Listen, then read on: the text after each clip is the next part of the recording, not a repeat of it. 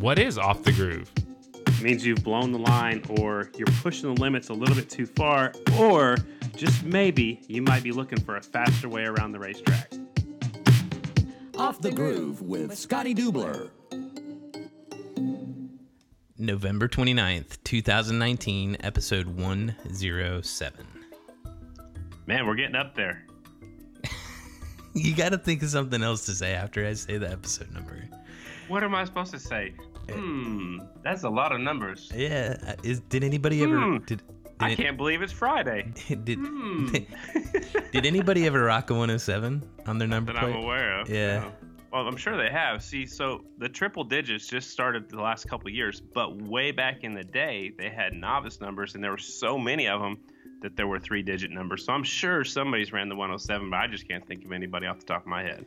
All right, maybe we should stop doing that then. I, I'm I'm good with that. All right, well, I, just I like two two-digit numbers. So a lot to talk through before we get to this week's episode, which I'm geeking out about. Have been geeking out about it for weeks. I know you're over- you're over there shaking and you're excited. You can't even hold your coffee. And, and I, I don't know. I don't even know who we got on the episode, but Well, you'll under, you'll understand once we once I explain. Uh, so right. we're, we're gonna do a little uh, we're gonna do a little same day air. We're gonna record this today and then we'll publish it today, or, or post it what today. that that's what American Flat Track's going to do a couple We'll- times we'll in get- 2020. We'll get to that in a bit. Uh, but first, I want to talk about last Saturday. Let's we, we gotta we gotta talk about that. So Mr. Carter came to Oklahoma again for the Yeah. second time in 2019. Yeah. I picked you up at the airport. We went and had some big truck taco, Oh, which was boy. amazing. Amazing didn't want- tacos. I didn't want you to forget about that. You Yeah, know? no. So I might have to go get one of those now because I'm getting hungry. So we did that, hung out, went to the Indian Motorcycle Shop of Oklahoma City, who sponsors the Oklahoma City Mile, which was cool. Got some got some cool stuff there. Yeah, yeah, That start off the weekend, yeah, yeah. and it just got better from there. Unreal. Yeah, we we actually s- drove up to Kansas, uh, Wichita, Kansas, on Saturday for the U.S. premiere of Fast and Left. Hung out with Evan. Uh, Jeffrey Carver was there, and uh, we went up there with uh, your girlfriend and Stony, who people probably don't know who Stony is. So give them a little background on who Stony is. Stoney's a, a, an old flat tracker. He raced a lot of vintage stuff on a 750 Triumph, and he's been a good friend of mine for probably about 28, 29 years, something like that. And he actually used to sponsor me when I raced. We would travel together. We ran a lot of the races where he could run the vintage class and I'd run the pro class, and and he would sponsor me. Him and his wife Bonnie would sponsor me a lot, and. Uh, you know what? He's he's probably my best friend in the whole wide world. I mean, he's one of the nicest guys I've ever met. So, anyways, uh, I invited him to go. My girlfriend uh, Shelly, she decided she wanted to go. So, uh, Shelly sat in the front, and you and Stoney sat in the back, and we cruised on up to Wichita. It's only about I said it's two and a half hours, but it was only about two hours, little over two hours, and and we went and saw Jeep's Motorcycle Club too, which something that I didn't think that we'd even get a chance to do, but we got there right before dark, and me and you hopped the fence and went and checked it out. That was pretty cool. What'd you think of that? We did jump the fence, and I don't want to get in trouble, but uh, we had to go. I mean, we, it was just before sunset. We we said, why not go see where you know where the track is? You had raced several times before, um, and I'd never seen it, so we drove out there. For me, it was cool watching you walk up to it, looking at the track, because I knew that you just were thinking of all the stories there. Like you had a pretty bad wreck there, um, and, and hearing you talk about that, and kind of just seeing you take it all in it was pretty cool for me and just to see kind of what we were walking into for the premiere like a lot of this movie was shot at that local track so i wanted to go see it in person and it was it was amazing And that's the first flat track racetrack that Evan Sin went to. So I, that's another reason I wanted to take you there. And of course, there's people, there's a motocross track, and there there's people riding over there. So it wasn't just closed down for everybody, but the gate was closed, so we went kind of around the gate. But anyway, just for you to see. You know, the place that Evan got hooked on flat track was pretty cool. I wish there would have been some flat trackers going on. The track looked good, but they were setting up for a cross country, which was the next day. But uh, we went to eat and then we went to the premiere and I didn't know what to expect. I don't think you knew what to expect, but we walked in and there was people everywhere, and we were there. You know, two hours before the premiere started, there was uh, flat track bikes on display. If you if you watched our Facebook live, we kind of did like a, a pit walk, but we did it through the crowd, and that was you know an hour and a half before the movie even started. it was unreal i, I think that uh the evan and tay uh did an, an, amazing job setting up that venue. It was a perfect venue for what it was, uh, and the house was packed. People were in there, uh, you know, shoulder to shoulder. And you're right, I didn't know what to expect walking into it. I, I knew that I was going to to see a flat track movie that somebody who was very passionate about the sport had fallen in love recently with the sport had made. I didn't even know how long the movie was uh, until we got there. Um, but walking around, just the vibe in that in that venue everybody was talking and talking about flat track, uh, you know, past, present, and future of flat track. It was really cool. You could walk up to anybody and just be like, "Who are you?" and like they'd go on for about 10 to 15 minutes about who they were or what the, why they're there. And I think that Evan said it best on that live video. It's it's like a race without the motorcycle race. Like everybody, the environment there was was uh, just like it was when you go to the track. Um, you're you're hanging around flat track family uh, and just talking motorcycles. It was super cool. So, um, thanks to Evan and Taylor for for letting us come there. Uh, you actually uh, hosted the the Q and A afterwards, which was pretty cool. The movie. I, I don't even want to try to put it into words. Um, don't hey, don't start crying again, dude. I'm telling you, I got choked up. It's it, what I've tried to do is give people an understanding of why this is awesome, and he did it. He did it in a in a movie that he didn't even like. He, didn't say the words or anything. You just feel it, and and it was it was amazing. If you haven't seen it, make sure you go to Fast and Left uh, on Instagram, on Facebook. There's links. Uh, there are DVDs available now uh, that you guys can get. See this movie not only see this movie, but when if and when there's a premiere of it in your city, go to that premiere because it's not just the movie. It's it's the whole vibe at that venue before the premiere, during the premiere.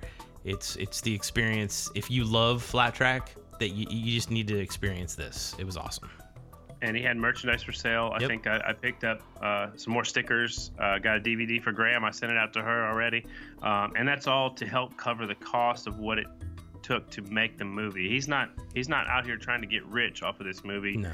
He's doing it just for the love of the sport. And I think that's what it's all about. I mean, that's that's you know that's pretty much why we do it. Yeah, support people that support you. And uh, this movie, I mean, it's for me, it's uh, it means a ton to to see somebody just because I, I feel like it's a lot in line with how I fell in love with the sport, right? Like, and I just jumped in head first. It's he didn't know anything about flat track until he went to the race, and now he made this movie, and he want he's, you know, talking to him, he could spend the rest of his life telling flat track stories. So I can definitely relate to that, and uh, just an awesome dude, and his wife Taylor is awesome as well. So it's good to see good people doing great things, and uh, I'll stop now. Just go support this if you can, because it's amazing. Uh, Absolutely. Well, let's talk about the week week in flat track because there's been a decent amount of news dropped since we uh, did our last episode last week.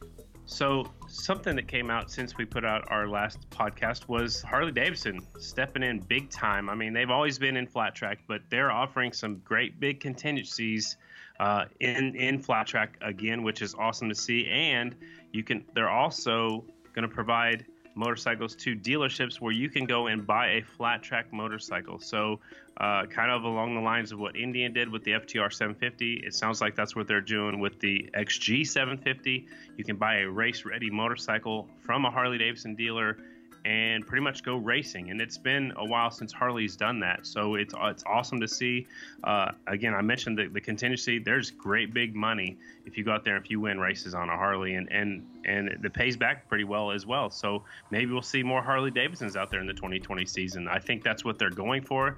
They want to win again. There's absolutely no doubt in my mind. And this might help push people over the edge to go get a Harley. I can't wait to see what this team is going to shape up to be in 2020. And hopefully they're going to be able to compete with Indian and, and, give them a run for their money. I know since I've gotten involved with the sport when that Indian Harley rivalry was just, you know, coming back, I've wanted to see them competing on the track uh, together. So uh, I think that in the 2020 season, hopefully they'll get a team behind them that, that can run with these boys and, and make a run for, for some wins in 2020. It's great to see anybody contributing, but contributing in the way they are, and then making those those motorcycles available for people to buy. Uh, it's it's good news all around. Absolutely. Up next, also just put out this week was NBCSN. It's going to have two same day airing events, and both of them are TTs: the Daytona TT and the Buffalo Chip TT. And I I think that's great. It'll be later on in the day.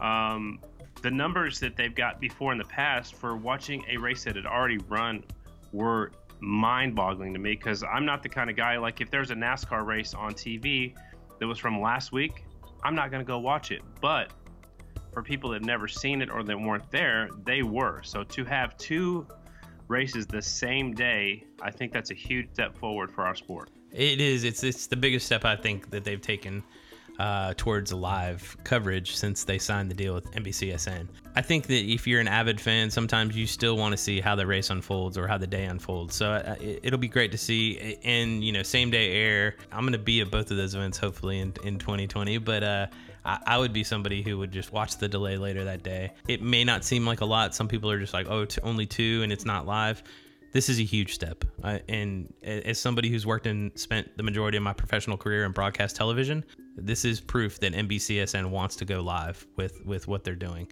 I think it's smart. I think it's smart doing it in Daytona and then doing it again in Buffalo Chip. They're going to learn a lot from that first experience. So, um, and I guarantee you that they're they're working towards being ready for that Daytona race. So, I can't wait to see what that that same day air looks like. It's the biggest step I think since they signed the deal.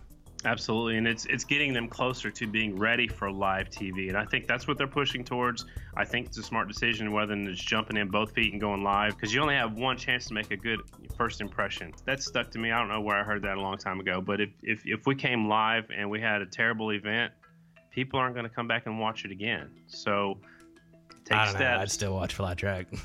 I know, but the, the the new fans, the people yeah. that don't know what Flat Track is they if they see a long delay for whatever reason, a water truck breaks, I'm, or, I'm just throwing out scenarios. If something happens like that, they're not going to keep watching. They're not going to come back. So it's going to be. Great. I like this.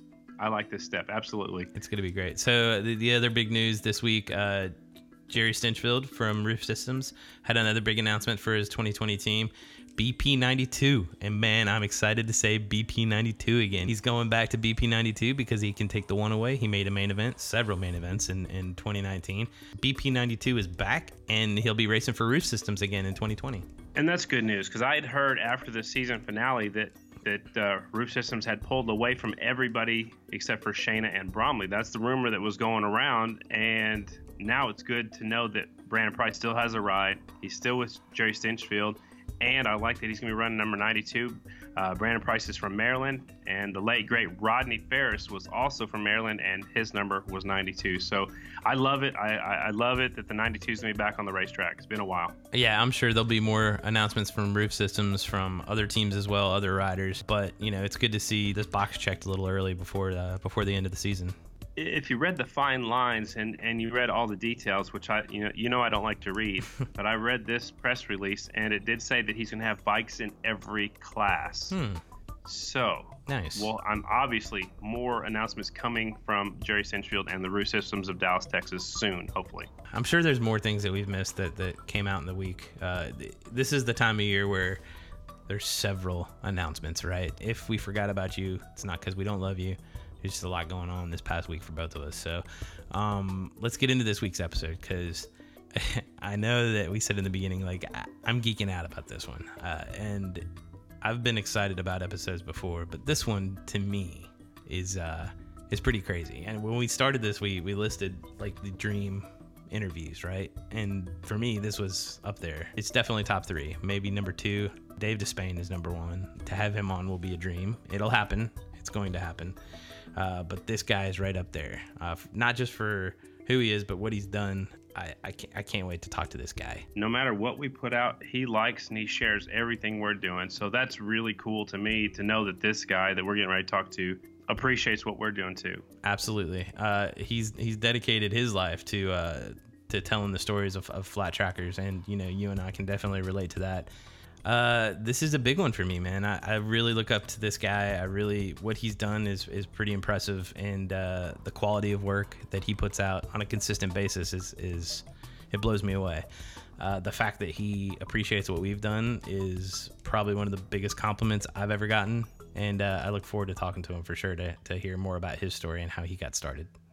Without further ado, let's talk to Mr. Gary Inman.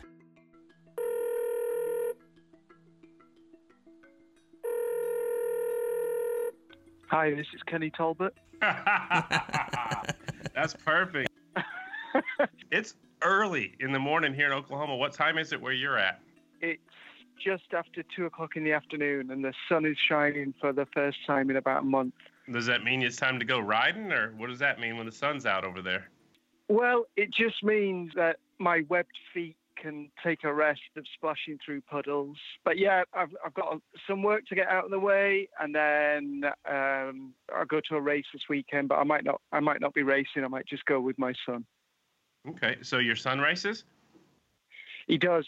Yeah. Okay. He's uh, and this weekend it'll be um, on the beach on the east coast of England. They race an oval on a beach, so they just wait for the tide to go out, set a course out, and, and ride an oval. So it's very flat tracky in its feel, but the surface is completely different. The, the the the sand really gets chewed up, and they have all different kinds of bikes there, from motocrossers to speedway style grass track bikes to little mad dog 100s, and that's what my 16 um, year old son will be racing.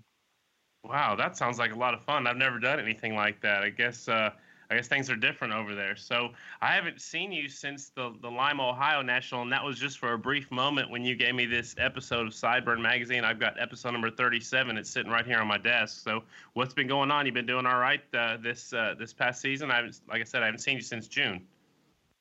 Yeah, it's been a mad year. I'm a freelance journalist as well as making Sideburn, and I write books when I need to. And Sideburn takes up a lot of time as well, and I try and be an amateur racer as well. So the years, as you all know, Scotty, just fly by when you get to uh, our kind of age. I think I'm older than you, but yeah, the years just fly by. You're getting ready for the beginning of the season, and before you know it, it's the end of the season again. Yeah, absolutely. I mean, you know, when I sat in school, I think I watched the clock and it, it moved slower than molasses. But now that I'm out of school and and old, like like uh, like you just maybe mentioned, I'm as old as you or close to. It seems like the time just goes so fast I can't even keep up with it. But uh, recently, looked like you went to Nepal with Jeffrey Carver. You've been to India with Johnny Lewis. So it seems like you've been having a little bit of fun lately. I've been having a lot of fun.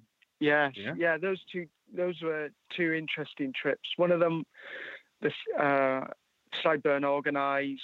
That was the Nepal one. We organised it with uh, some friends of ours in India who run a company called Helmet Stories. And over the years, because the magazine business has changed so much and is so difficult to keep going, Sideburn has diversified into different areas, meaning I'm spinning loads of different plates all the time. But one of the things we did was uh, organize trips to different countries, riding trips.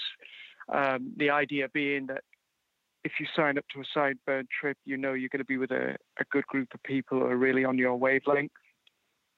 And that's been proven. We've done four or five trips to Morocco, three or four to India, and then this one was the first one to Nepal. And Jeffrey showed some interest in coming along, and we managed to work out a, a deal with him. We sponsored him in a, in a small way in the 2019 season, so we've been in touch with him, and he is certainly on our wavelength. So he came out on that with a with a bunch of readers and amateur flat track racers from a, around the world, and we were riding around Nepal for seven or eight days, having a great time. Man, that's it. Sounded like a great time. I was following the stories and stuff on social media, but man, it sounded like such a good time. So let's get to know the man behind Sideburn magazine. So let's let's just d- jump into it. Where were you born? I was born in Edinburgh in Scotland, but grew up in uh, in Yorkshire in England. I was born in '71, so I'm in my late 40s now. Uh, and from a two-wheel point of view, my parents, by the time I was born, the last of five um, brothers and sisters, my dad didn't have motorbikes anymore. He'd had them as a, a young man. He'd he'd had Vincents, so the you know the best bikes in the world, and he bought them when he was in the army in the forces and picked them up brand new from the Stevenage factory. But they were long gone by the time I I came along. So I don't remember motorbikes being in the family or where I grew up until uh, a couple of local lads bought some Vespas when the the scooter thing was a big thing in Britain, and this was different to mods and rockers and things you might uh, have heard of in America. It was a it was a very sort of more of a punk rock feel to it, and young men and women would buy Vespas and Lambrettas, old Italian stuff,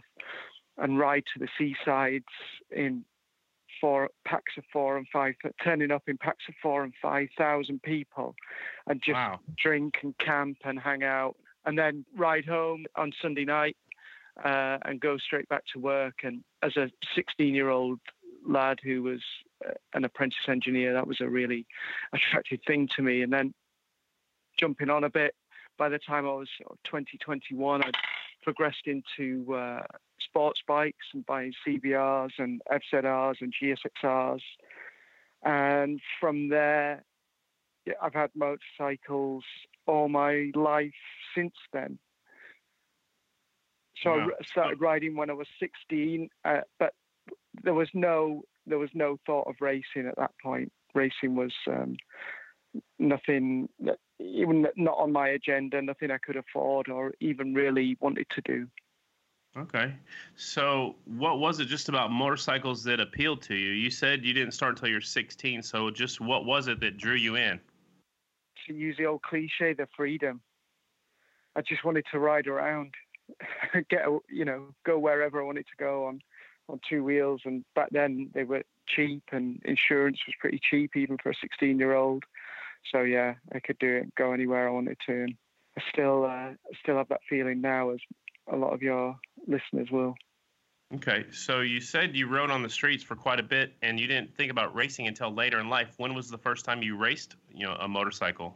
I will have been about 35, 36 years old, so a long time, a, lo- a long time into my riding career. Yeah. All right. And by that time, I'd been a journalist for a, a good few years as well. I'd been a, a motorcycling journalist and um, been all around the world riding bikes, mainly road bikes, uh, but and then covering MotoGP and World Superbikes and things like that. So i have had a lot of great opportunities uh, in the motorcycling world.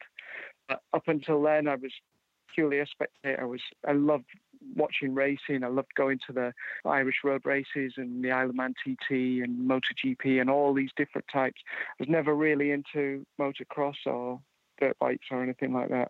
Okay, so what drew you into being a journalist or you know writing about moto? Uh, a love of reading magazines, really, um, and then thinking of the opportunity. If I was writing about them, I could get to ride motorcycle. I couldn't afford to buy or insure, so that was that was the the driver really. And I started when I was an engineer. I was a working in drawing offices of engineering companies. I wrote to a local newspaper, a big regional newspaper, and asked if I could write about motorcycles for them. And you know, looking back, I don't know what gave me the confidence to think that they'd entertain me because I I had no training. I'd left school at 16. I, I wasn't, I didn't have good grades leaving school, um, but I kept badgering them, and let me use their name to borrow some motorcycles from dealers and manufacturers. So I got a bit of experience. I wrote some bits and pieces for them, and when they were published, I, I took them to work and uh, photocopied them when no one was looking and sent them to motorbike magazines around Britain and got offered a couple of jobs off the back of that. And then that, was my first full time job when I was in my uh, mid 20s first full time journalism job, should I say? It happened wow. pretty quickly. No kidding. What did what did it feel like to have your first piece published in a magazine? It was amazing. yeah, it was great.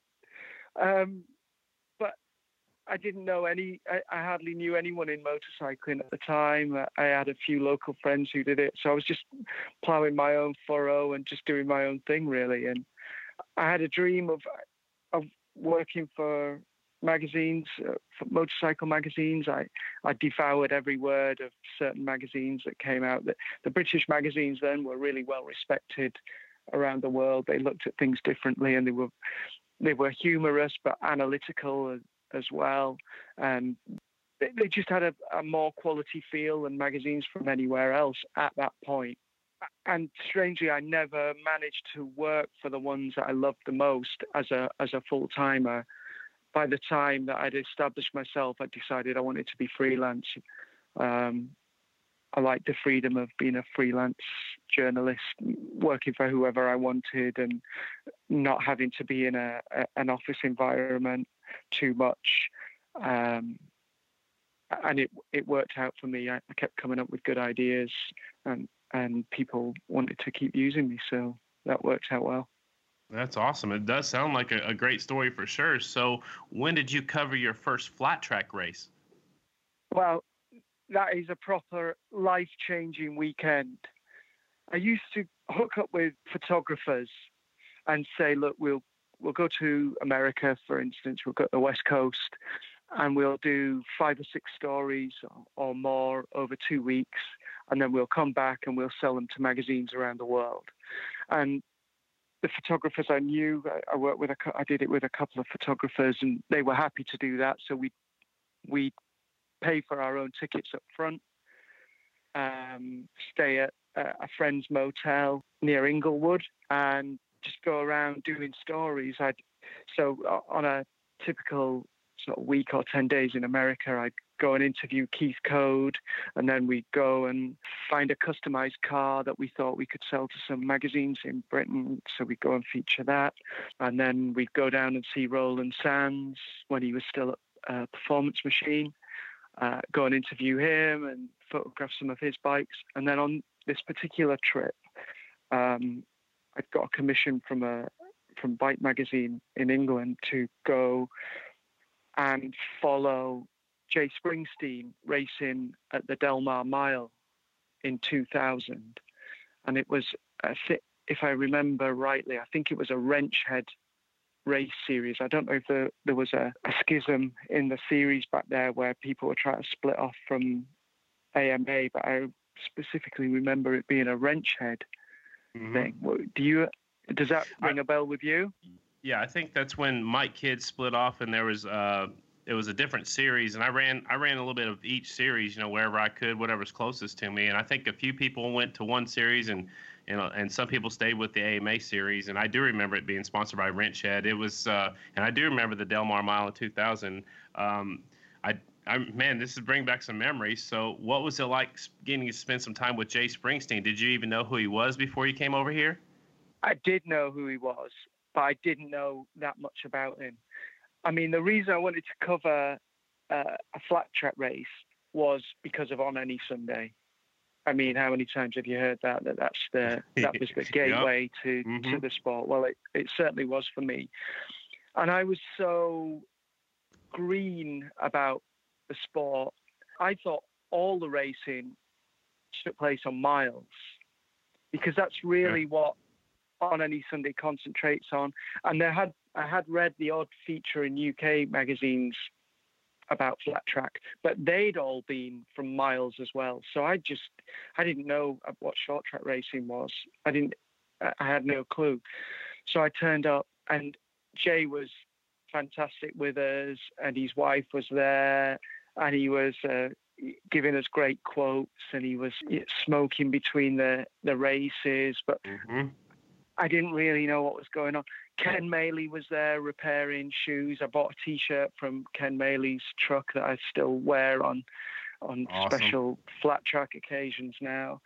A blue pocket T-shirt with his uh, mm-hmm. uh, with his logo on the front and back, and so it was a fantastic experience. And uh, Jay was racing for Bartels at the time.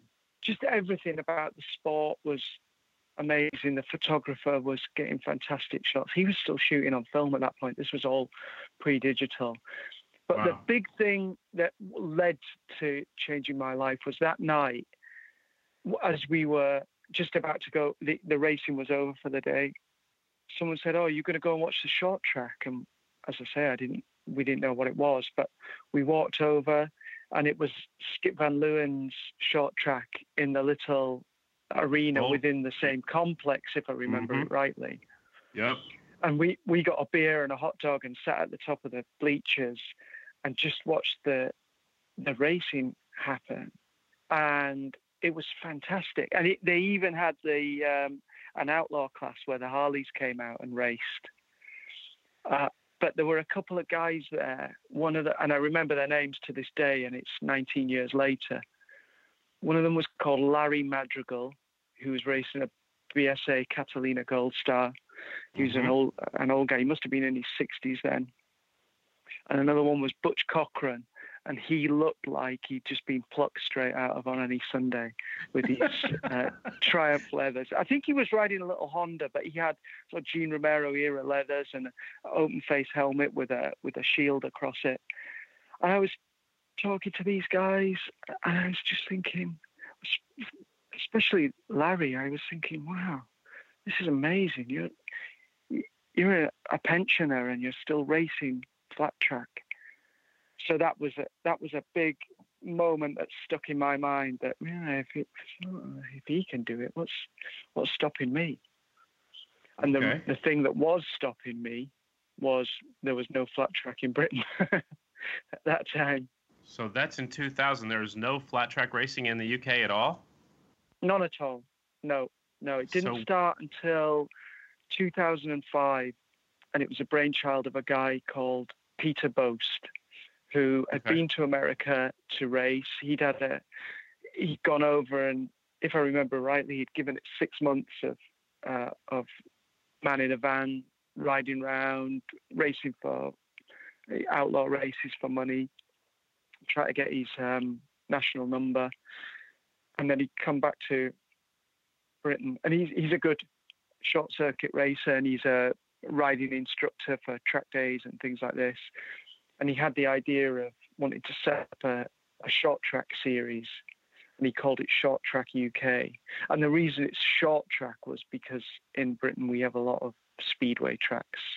So 350 yard, 300 to 400 yard ovals. We've got a lot of those in quite a small area. And he came up with that idea. Okay. So that was in 2005. And did you cover that series as well? Well, I knew Boasty a little bit because he'd also worked for magazines and he lives not too far from me. And he was in a little thing that he was calling a slide school that was a, an experience of turning up and, and riding um, little single cylinder, small CC speedway bikes. And, you know, you just turn up for the day and you pay a $100 or whatever. And you're instructed of how to get the back end out of a of a speedway bike, and then as the day progressed, if you showed any ability, he'd let you go out on his Rotax framer. So he he'd had that going, and I think there'd been one race in the UK, and he organised a, a practice day at a track local to me. And I got wind of it and thought I'd go along and take some photos for one of the magazines I was working for at the time and this was the second uh, moment. So Skip Van Leeuwen, uh, short track was one, and this was the second moment that, that changed my life to a huge degree. Was turning up to that practice day and walking into the pits with only about maybe 10 bikes in it and seeing what now I know is a, is a Rotax framer, but didn't know what a framer was at the time. And um, walking over to the bike I'm thinking this is the best looking bike in here because there were DTX bikes and uh, other thing, uh, other bits and pieces there, but this this one really stood out. And on the back of the bike was a sticker for a punk rock fanzine, a really obscure magazine out of America. So I thought this is this is too much. It's, it's the best looking bike here. It's got this sticker on of a magazine that probably 1,000 people in the whole UK know about. And there was a woman sat next to it. And I said, Who's this bike? And she turned and pointed to a guy who was walking back towards it. And he had a, a Link Wray t shirt on. Well, Link Wray's a 1950s, 60s guitarist who I adored as well. And it was just too many coincidences going on. And I got chatted to the guy. His name was Dave. He's, his nickname's Dave Scooter Farm. And asked him what experience he had in racing. And he told me he didn't have any experience racing before This was his. This was going to be his second race. This was a practice day, but his, his next he'd had one race, and his next one would just be his second race ever. So I asked him what he rode on, what bike he rode on the road, and he said he didn't have a road bike. He just had this one. So he didn't race. He didn't ride on the road, and that was the moment I thought, well, if you can do it, I'm doing it.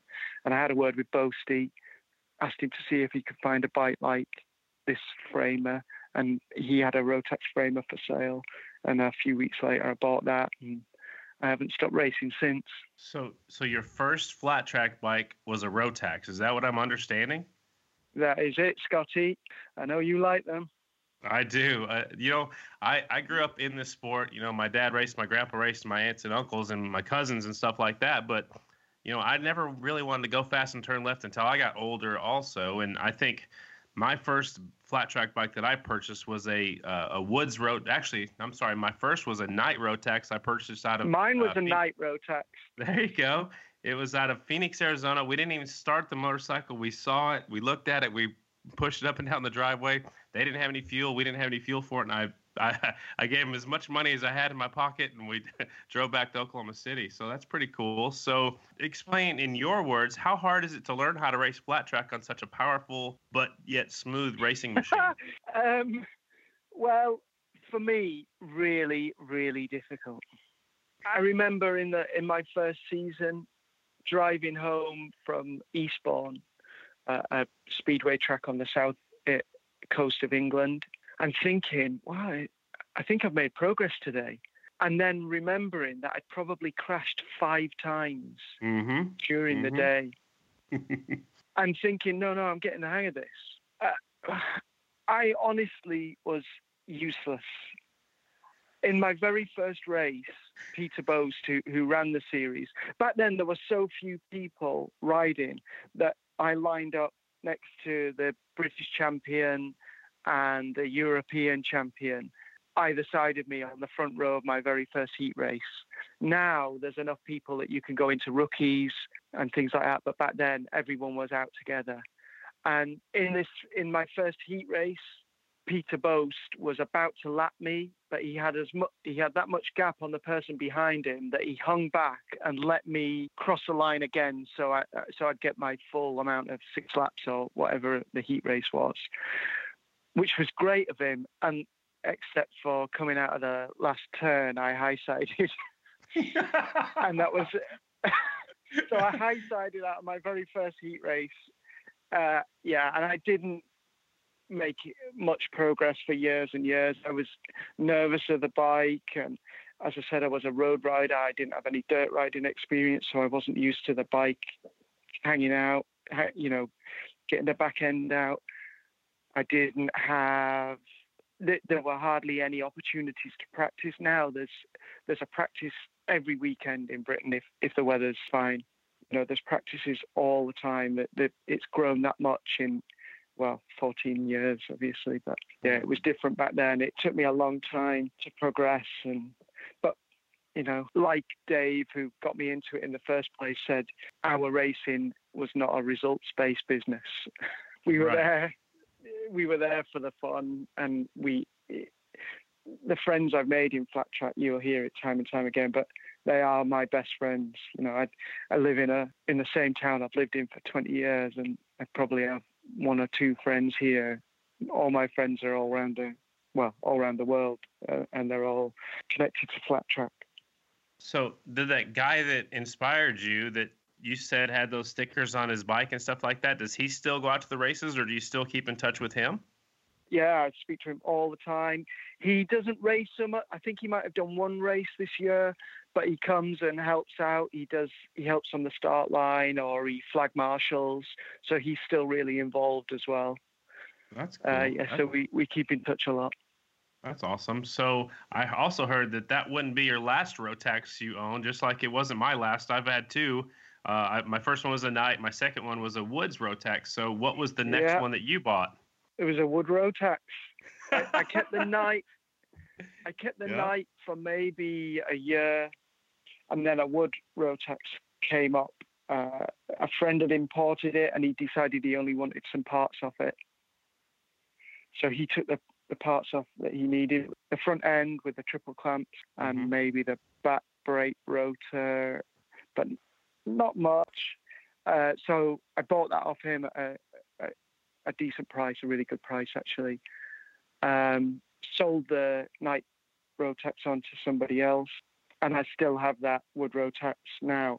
And the way that we do our racing over here, we, I can race two different classes in it, and each class you have three heats, and if you make your main from those three heats, uh, you you get the main as well. So I can get eight races out of one meeting. So I worked out that I think I've done six or seven hundred race starts on wow. that single motorcycle.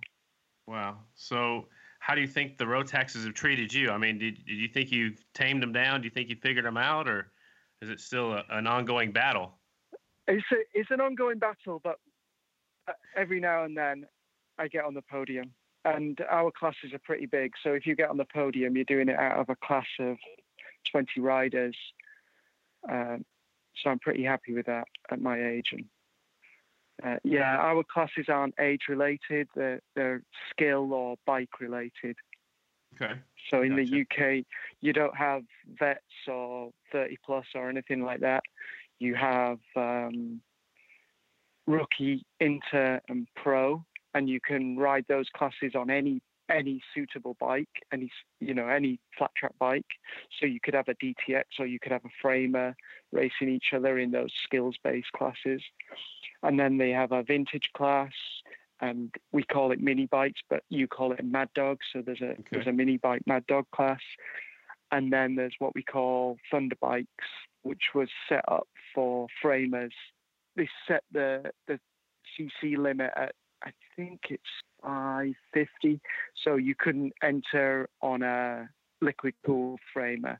The idea when it was set up that if you're on a liquid cool framer and you were a good rider, you would smoke anyone on a on a Rotax.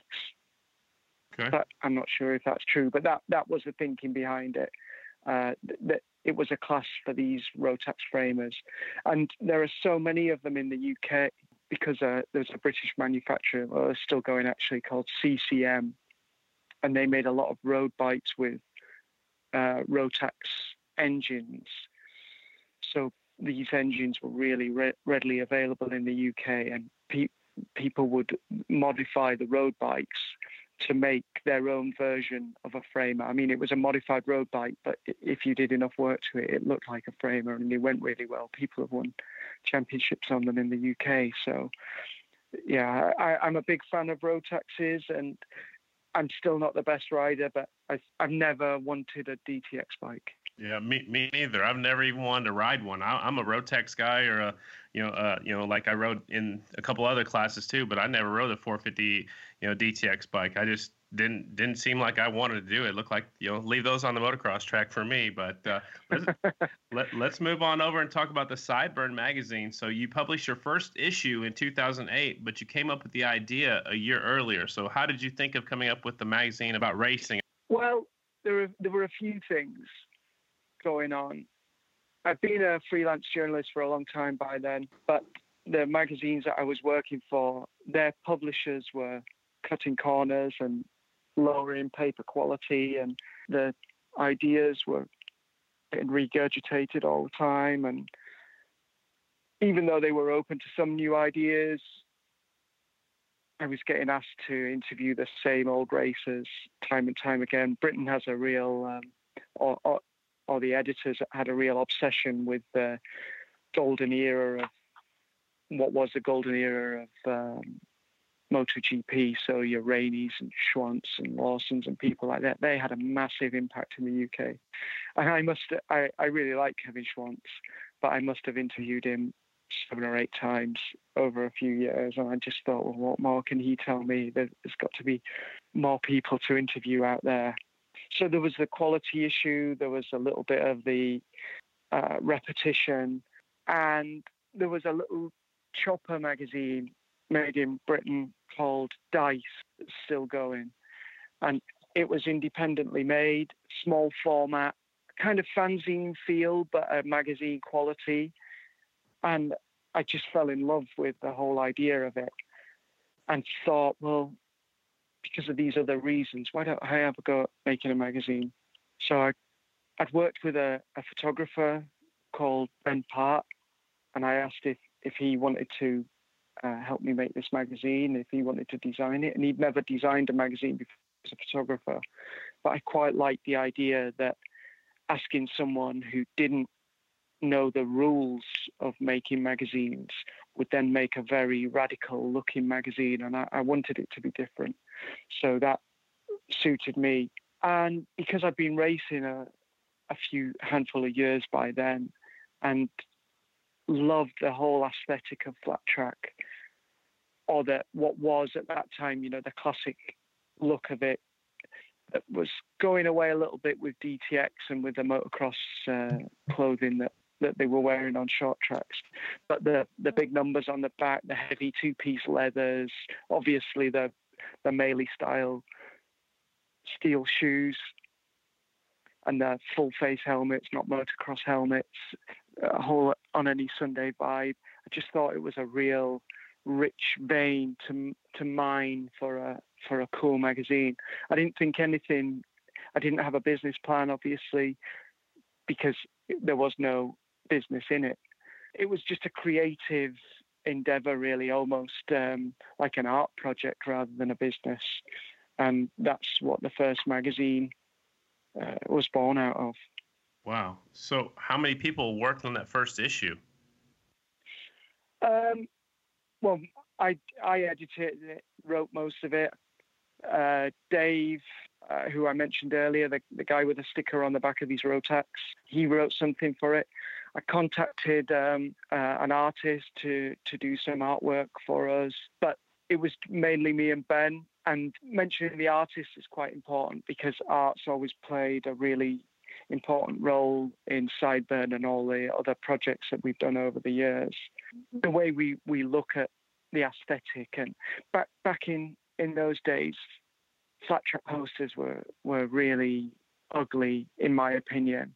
Uh, so we decided to do things a different way, and that's really influenced the whole Super Hooligan series and, and a lot of the uh, flat track series around the world is the the choices we made for for posters and artwork in Sideburn back then in 2008, well, 2008, 9, 10, around that time, when no one else was really interested in flat track. I mean, I, I realised the other day that when we started the magazine, the Grand National Championship hadn't had a race in California for eight years. So they wow. hadn't had, and you, it's hardly believable that when you think about what the sport is now and the way it's gone. That mm-hmm. yeah, uh, I mean, Gene Romero was running races over there and things like that. But I think I'm right in saying that that the GNC hadn't had a race in California since 2000. Yeah. Well, that, people won't believe that now. Right. The, the yeah. sport had really, really shrunk back to its roots. You know, the the kind of area you came from and you raced in. That's mm-hmm. you know, it shrunk back to there. People weren't that interested in the sport outside the real hardcore who always keep it going. I, would have to agree with you. So the the artistic element is pretty much what sets you know Sideburn apart from everybody else. Uh, back to that first issue. How did you decide to put Gene Romero on the cover?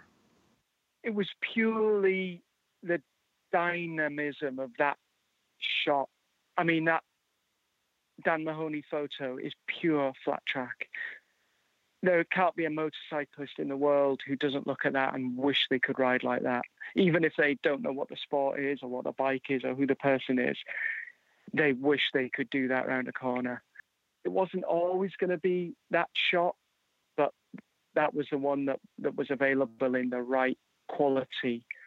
Um, there was a possibility we were trying to get a, a Rex Beauchamp uh, image as well that, that, that, some of the older guys might know just from from me saying that name. Mm-hmm. But um, Dan Mahoney could uh, Dan Mahoney could supply that shot to us, and you know, Gene remains uh, an icon, and it all tied in And the idea of it, we've always had covers. We we never put an advert on the back cover, so our cover works on the front and back. And Ben's idea for for that the the crop of that shot was Gene was going so fast that he was sliding off the front cover and round onto the back, and I, I love that whole uh, that whole thinking behind that the, the speed, the, the the quirkiness of it, and everything like that. So that that's a, a template early on. That's amazing. So, what were your expectations, if any, at all, in the beginning of the magazine? Like you've guessed, no expectations we didn't have a website. I don't know how I thought I was going to sell it. I hadn't thought beyond making it to selling it. But people around the world found out about it somehow. I, I must have sent one to Cycle World, uh, who I was working for, and they put a tiny little um, photo of it on one of their news pages, and that led to a few sales. Uh, and then not long later, I created a blog for the magazine when blogs were blowing up. Well, just before actually, we made the blog quite early, and they became really popular, and people would link between blogs and things like that. So the the word spread in those sort of pre Instagram, pre Facebook. Never really been on Facebook, but I loved blogs and loved spending night after night just finding out things of people around the world, and that really helped spread the word for Sideburn. Okay. So how how'd you come up with the name Sideburn? Well, it was a it was a mixture of sliding and in, in Britain the old saying in the cafe racer days of you know the 50s and 60s if you were going out for a fast ride you'd go for a burn up so okay. there was that and also in America do you call the, the bit of hair on your face a sideburn yeah Right there in yeah. right there in front of your ears. Yeah, yeah, that's yeah, the sideburns. Well, yeah. Yeah, well, the whole the whole sideburn is the bit of hair in front of your ear, and that tied in with the whole '70s aesthetic that we had in our mind of flat track of this stuck in its ways, but not in a not in a bad way. Uh, aesthetic of thick leathers and thick hair and big moustaches and jewelry pickup trucks and Peterbilts and all that kind of almost romantic vision of uh, Americana that we were having from our um, kitchen table in the UK. Wow. So Sideburn, like you said, is more than more than a magazine these days. You said you talked about the blog, you sell merchandise, you got videos, and you even host your own events. So tell us about what led you to start hosting your own events. And I'm, what comes to mind is Dirtquake. Yeah. Well, back then uh, the motorcycle scene in Britain was very different to, to what it is now. The whole uh, neo cafe racer or hipster scene, if you want to call it that, um, was non-existent in the well anywhere in the world. Uh, we created a, a, a, show event where we put flat track bikes with bands, with art, with roller derby girls, and called it Roller Burn. And that was the first event of that kind. I don't know if it's ever been replicated anywhere, but there's been similar ones around the world. And that really was a big tribal gathering for, for people on the edge of motorcycle scenes in the UK who were looking for something new. And then a few months, well, a few weeks later, I decided I wanted to make a, a flat track race because I, I love flat track so much, but I, I, realized that it could be intimidating for, for people to get into. if I hadn't met Dave on that day and, and he told me of his complete lack of racing experience or motorcycling experience, I might not have got into it. So I wanted to encourage people to have a go at flat track. So I approached Boasty Peter Boast, who was running the, the UK series, and see if he could help me sanction a race at a track in the UK. And he agreed. And we came up with a, an event that would allow anyone to race anything. It was aimed at total beginners, uh, we had a, a, chopper class, we had a street tracker class, so for, for bikes that looked a bit like a flat tracker but was a, a street bike. uh, and we had a class we called inappropriate road bike. So that was for anything else. That was for monkey bikes, for gold wings, for BMWs, for whatever you like. And we rented a Coventry Speedway track. So that was a sort of elite level Speedway track and advertised it around Europe. And Sideburn had a bit of a cult following by then. With my contacts in journalism, I, I had some friends around the place as well. So we, we got enough entries to go ahead. The weather was terrible, hideous rain for days on end beforehand, and we thought we were going to have to call the event. But we had people driving from Italy, which is over a thousand miles away. We had people coming from France to race. So we went ahead, and the, the track was pretty unrideable, really. Um, but everyone was getting blathered in in soaking wet dirt coming off track, uh, and they were coming off just grinning their heads off. And we got these fantastic photos of people having this filthy, muddy fun. I guess they went viral.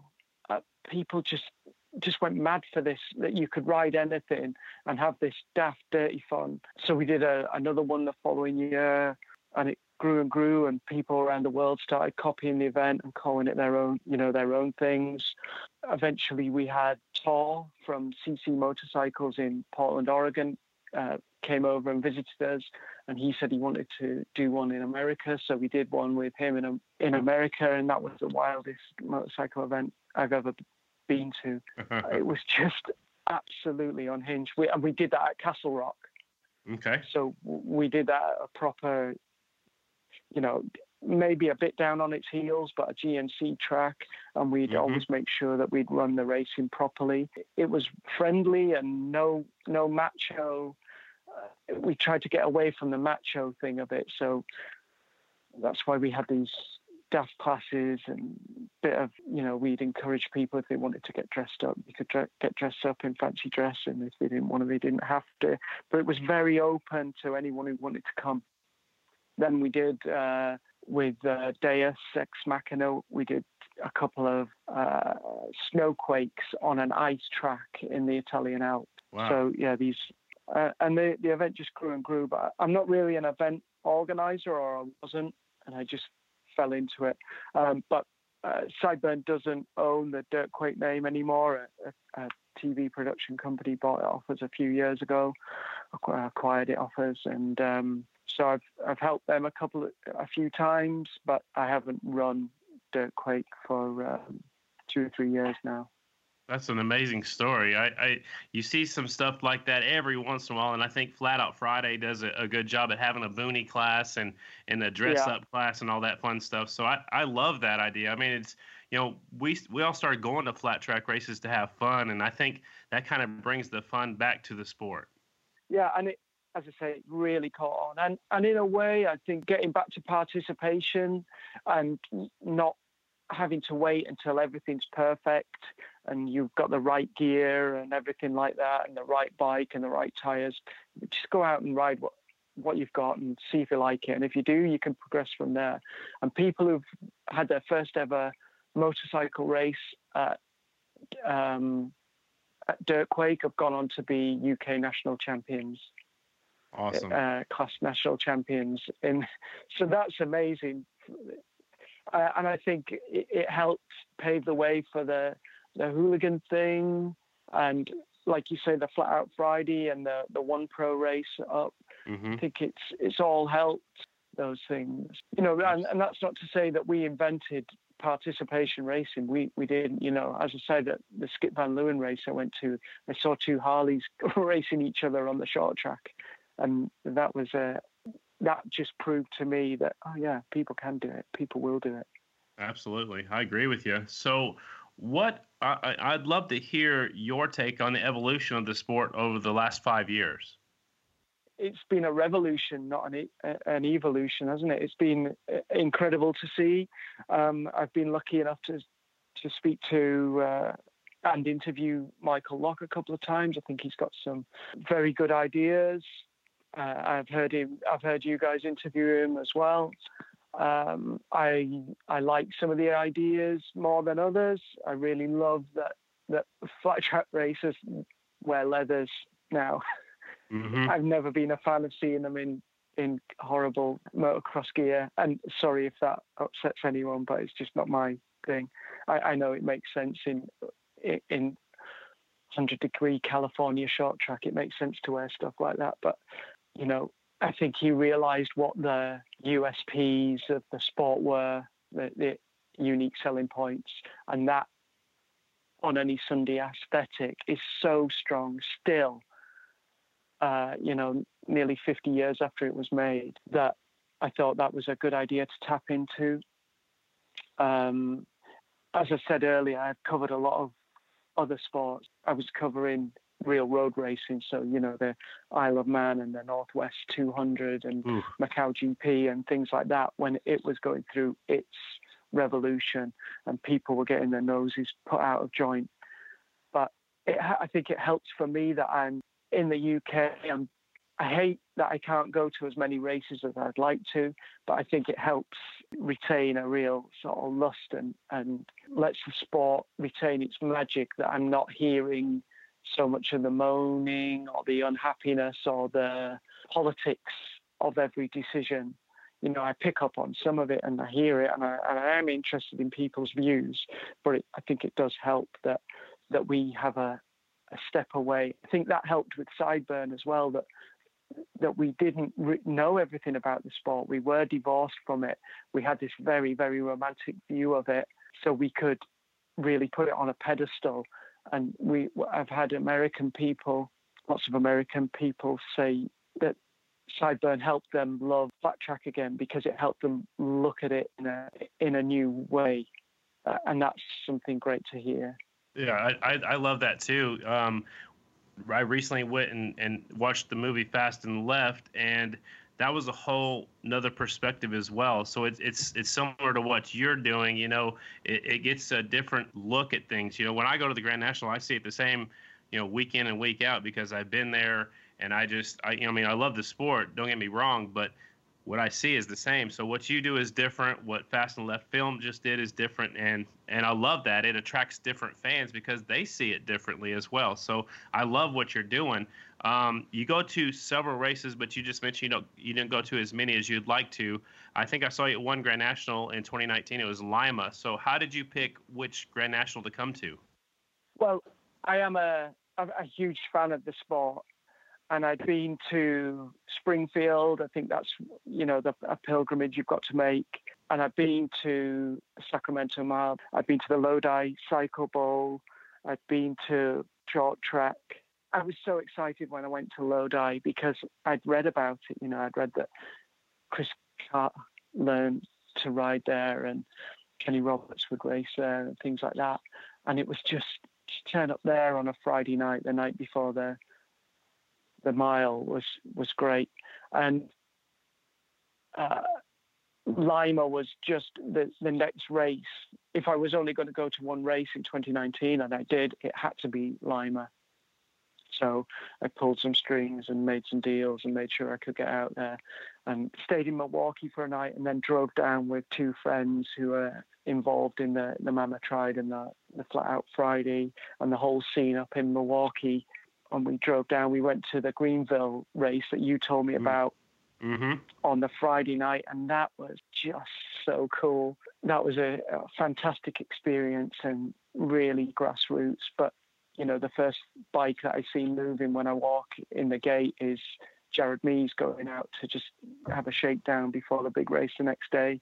And then went to Lima and watched it from, you know, watched different sessions from different corners. And one corner we're next to Henry Wiles' dad, and then the next one we're, we're next to a group of guys who'd ridden in on their road bikes and hadn't watched a race since Scott Parker was champion.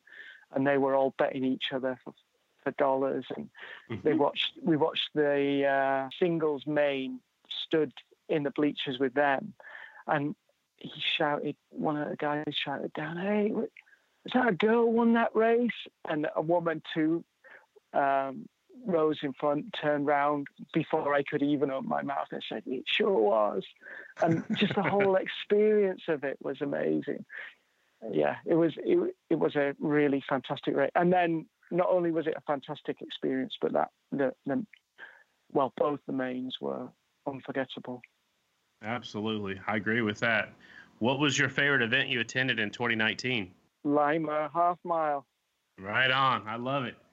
So you, you talked earlier about your uh, adventures with the American Flat Trackers. You know, Jeffrey Carver going to Nepal, Johnny Lewis in India. What's it like getting to spend some time with these American Flat Trackers in a whole nother environment that they're not used to? What was that like? Well, it's great, but I wonder if I'm getting on their nerves because all I want to talk about is what's going on, who's going where, what's what's happening, what do you think of this, what happened when that happened, and luckily, you know, those guys are specifically those two, Jeffrey and Johnny, are really easygoing guys and great company and good ambassadors for the sport, and they're ha- happy to indulge me in all my questions. So, yeah, it was it was good. I didn't, you know, I, am not sure if I'm learning anything about them, but um, I'm certain they're, they're, they're, telling me lots of, of juicy things. Right on. What do you have another adventure planned, or you have one in mind coming up? I would really like to go to Portland in February to see the the one motorcycle show and the races that they put on up there. I think this year they're having it in a in an NHL uh, stadium, so they're having their show and their race all in the same building. And those guys up there put on a great show, and you know people like Davis Fisher and Andy DiBrino and and mm-hmm. people like that race and and also the amateur classes. I, I, I I love watching amateur racing. I love being in amateur pits and and seeing all the different bikes and the two strokes and and the vintage bikes and everything like that. So an event like that is perfect for me. I get to see the the top level racing uh, and also the amateurs and there's a bike show on and there's drinks and bands and everything. So I, I love how those events, you know, the, the One Show and, and Mama Tried, have introduced chopper riders and road riders and cafe racer people into the sport. Right on. Well, it's time for Graham's question. And first off, she wanted to say that you're an amazing journalist. She wanted me to tell you that right off the bat. She loves what you're doing, how you don't always just focus on the number one rider in the country. You focus on a lot of different things, and she loves that about about what you do. But her question is, what are your thoughts on the updates to the rules package for American racing? Is Graham talking about the Super Twins? I believe so. With, with, with, without getting into it, I think that's exactly what she was uh, wanting you know your opinion on it. Well, Super Twin, I think that the entry numbers are, have dwindled so much. Yesterday, I was I, I watched on YouTube a 1983 race from Houston Astrodome, and Kenny Roberts came seventh and didn't make the main. Kenny Roberts in 1983 didn't make the main. Uh, and it was a it was a film. I put it on the blog on our blog on sideburnmagazine.com. It was concentrating on Terry Poovey, and I looked at the figures. And that year, 1983, there were 99 national numbers, mm-hmm. and last year there were 37 twins national numbers. Mm-hmm. So the numbers are really dwindling. So something has to be done about it if the sport isn't just going to keep dwindling. So I don't think it's a bad idea. I I don't think AFT have had many bad ideas. I was talking to uh, Johnny about the uh, entries because I don't know enough about how much uh, about budgets and things like that for running uh, a pro series. And he says the numbers seem to stack up. And and if you're you've got half decent um, reliability, you're going to make your money back on the entries. So that seems to make sense. Uh, as Graham was probably concerned as well, we were worried about how everyone was going to afford a semi truck and this, that, and the other. But AFT listened to that and seemed to um, seemed to react to that. So that was good to see as well. Um, I think it can. I think it can only be a good thing. Uh, I like that there's room for um, wildcards. I really want to see Ronnie Jones make a main in 2020, so I'm I'm excited about that. But I'm skeptical if it brings in that much more sponsorship because I don't know. Everyone's chasing those sponsorship dollars, aren't they? Yes, every, sir. Every sport, every sport, every motorsport, and you know, for all uh, the love we have for it, flat track is still pretty low on the pecking order of um, of motorsports when it comes to spending. But maybe that helps it as well because you get a lot of bang for your buck with the NBC uh, coverage if that keeps um, keeps going and keeps improving.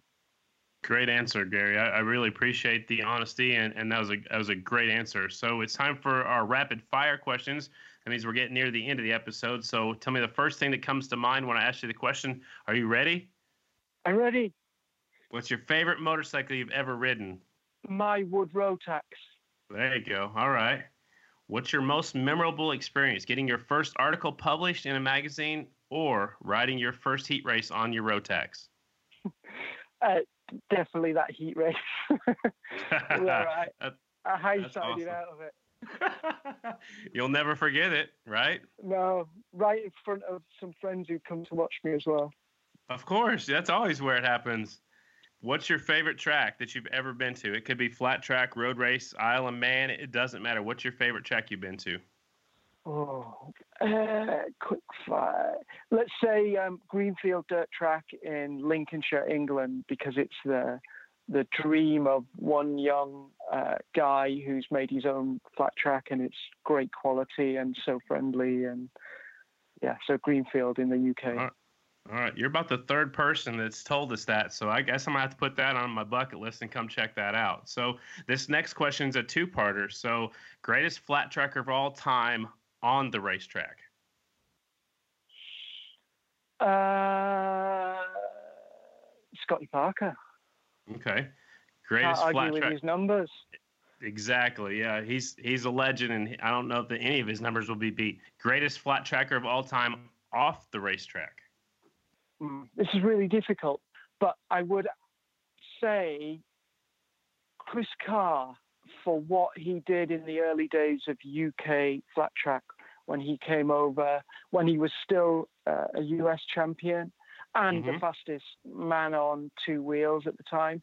He came okay. over to our tiny little series in the UK, hung out with us, taught us how to race, told us dirty jokes, raced with us. It was just the best.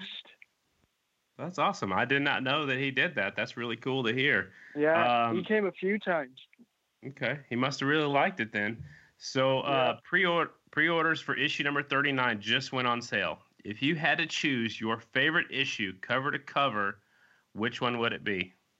Issue 39. The next one. I love it. I love it. All right. Got so keep here, moving forward. And exactly. Yeah, yeah and we do uh, maybe not if now's the time to mention it because we're a print magazine, uh, and that's how we started out. It can be a little bit expensive to send around the world. There's nothing we could do about that. It's a fat little magazine and it weighs a lot. Um, but we also do a digital version that people can go onto sideburnmagazine.com and they can buy that for, for just a, a, a few dollars and they can keep it forever and, and read it. Read everything that's in the print magazine as a digital version. Uh, and we have back issues of, of those as well. So you pay one price and you get to read each episode, or do you? I mean, is it like a year subscription, or how does that work online? We do subscriptions for the print magazine, but online, no. You just you could just buy one and have a look at it, and if you like it, buy another one. Okay. Um, and yeah, Perfect. that's how it works. We we're, we're embarrassingly unsophisticated when it comes to business.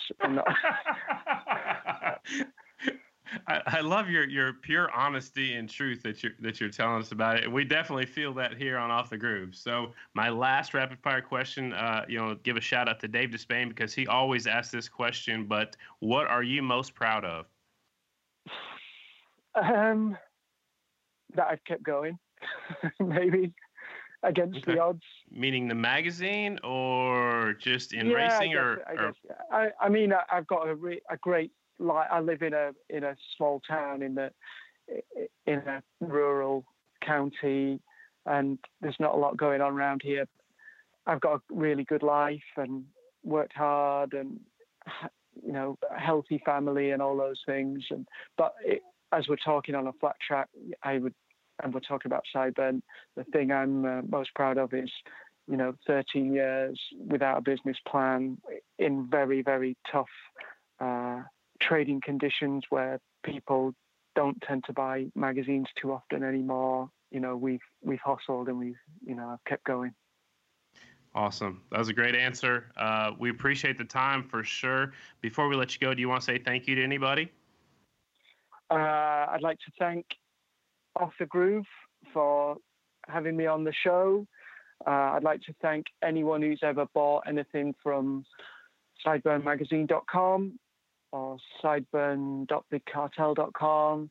And yeah, just keep on keeping on, keep racing, support your local flat track, and uh, yeah, all those things really. If, if if you if anything that I've said has struck a chord with you, I'm sure you'll like the magazine. So maybe go and buy a digital copy or or have a look at our blog. We update the blog five or six times a day. We've got about across two different sites. We've got about six or seven thousand posts over the years of flat wow. track and street tracker and motorcycle related stuff. Some of it's pretty short, some of it's longer, but you know, we we keep on keeping on with a very very small team of uh, enthusiasts. I love it. So next time you come to the states and we're anywhere near each other, I'd love to spend some time with you. And uh, I, I, really, really appreciate you coming on off the groove. And uh, thanks for your time. Thanks, Scott. Thanks, Carter. And uh, I hope I didn't go on too much. No, I loved every second of it, and it was it was all perfect. And I know our listeners are going to love it as well. Cheers, then. See you soon. All right, so you know how you often say I got goosebumps. Yeah, that I show you when I get goosebumps. I show you because we can see each other. Yeah, yeah. But that entire episode, I had goosebumps. Like, well, see, I, am lucky enough I can see you, and you were just geeking out over there. You loved every second of it. I usually, was. usually you send me a message or you'll get on your phone and stuff like that, and you were just hooked. Yeah. Just like just like when you catch a fish, hook, line, and sinker. Bam! Eyes wide, listen to every listening to every word. It was just uh I don't know, man. It, like this guy is as real as it gets, and he's. I mean, you, you, talk about riders, and they're like they are flat track. Like this guy is flat track, um, and what he's created with the with the magazine, and you know things he's done outside of the magazine. Uh, you could see all throughout the sport, not just in American flat track, but you know in Roland Sands uh, Hooligan Series and uh, other Hooligan Series, and you know uh, some of the events uh, that you see across the country are inspired by the work that he's done. So it's pretty cool to be able to talk to him and you know dedicate an episode to him. Absolutely, and I didn't know a lot about him. I knew I'd met him uh, a time or two, but they're briefly. When I'm at the racetrack, you know, if I'm not doing the pit walk or if I'm not in a meeting or if I'm not announcing, there's not very much time in between all those. So uh, when I did get to meet him, he gave me an issue of Sideburn, and I've got number 37 sitting right here on my desk, and and it's just great to talk to a person that you you know who they are, but you don't know them, mm-hmm. and to find out we had so many similarities. Like I, my first flat track bike was a night Rotax. That was his too. You know, that was my first real flat track bike. My second one was a Woods Rotax. His also. Mm-hmm. I mean, how cool is that? Yeah. And he started racing later in life. I didn't start flat tracking Carter until I was older. I mean, I ran a few as a kid here and there. I think my first bike, you know, first one on a big bike was here when I was like 15 or 16. But then I, I walked away, and it wasn't until I decided I was done breaking bones racing motocross that it was time to go flat track. And so I started later in life, and, and he did as well. And yeah. but that doesn't matter. You know, what matters is we're hooked. Yeah, we're hooked on this sport.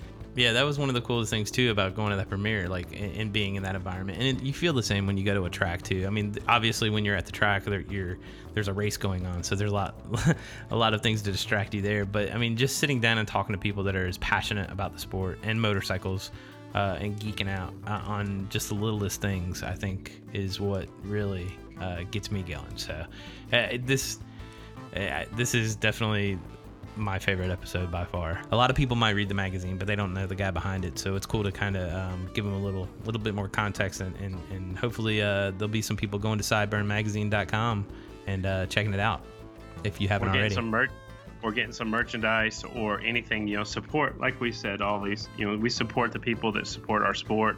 Um, we love what he does, and I think I think that goes both ways. I think he loves what we're doing because he's always one of the first people to comment Yeah. or share what we're doing. So it's awesome stuff, and I'm glad he took the time, uh, and I'm glad I got up early on a on a Friday morning. We're putting this one out day of, so I got up early, way earlier than ever before. No, I'm just kidding. No, you I got, up, earlier early. to take me to the airport last week.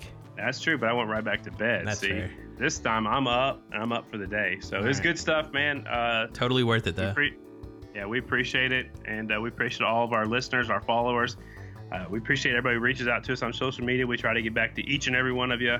Nobody has any bad ideas. Um, we've got a lot of suggestions. We got uh, a lot of guests lined up for the next couple couple episodes. We're gonna be I'm pretty really busy. Looking forward to. Yeah. yeah. Uh, next week, Well, is next week is going to be pretty special. I'm looking forward to that one for sure. And we'll help make the off season go faster as the countdown to Daytona begins. It's going to be here before you know it, man. And uh, I'm already getting excited. You know, the more of these press releases you see coming out, yeah, you know, you're only going to get more and more amped. Like to see it. Uh, Travelers Rest has a pretty good It's- event this weekend. They've they've already in the weekend, middle of yeah, it, right? They, they, they should be racing today. I think today is the TT and maybe the short track, or at least the TT. Yeah. The track looks amazing. They had a lot of rain. You can see how wet it is, but there's some fast guys over there. Um, I just wish South Carolina wasn't so dang far away. also, DuQuoin indoors going on tomorrow and Sunday, Saturday and Sunday for uh, Steve Nace races. Yeah. Uh, this weekend, it's the the following the, the Thanksgiving weekend break, and also he's going to have one following the Christmas break be, between Chris- Christmas and New Year's.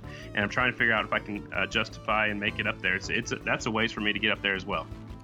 Well, there's definitely races between now and uh, and Daytona, but it'll be here before you know it. We appreciate everybody for listening. Yep. Keep, it- keep it on two wheels, Carter. You keep that Jeep on four wheels, and uh, we'll talk to you next week. Later. Later.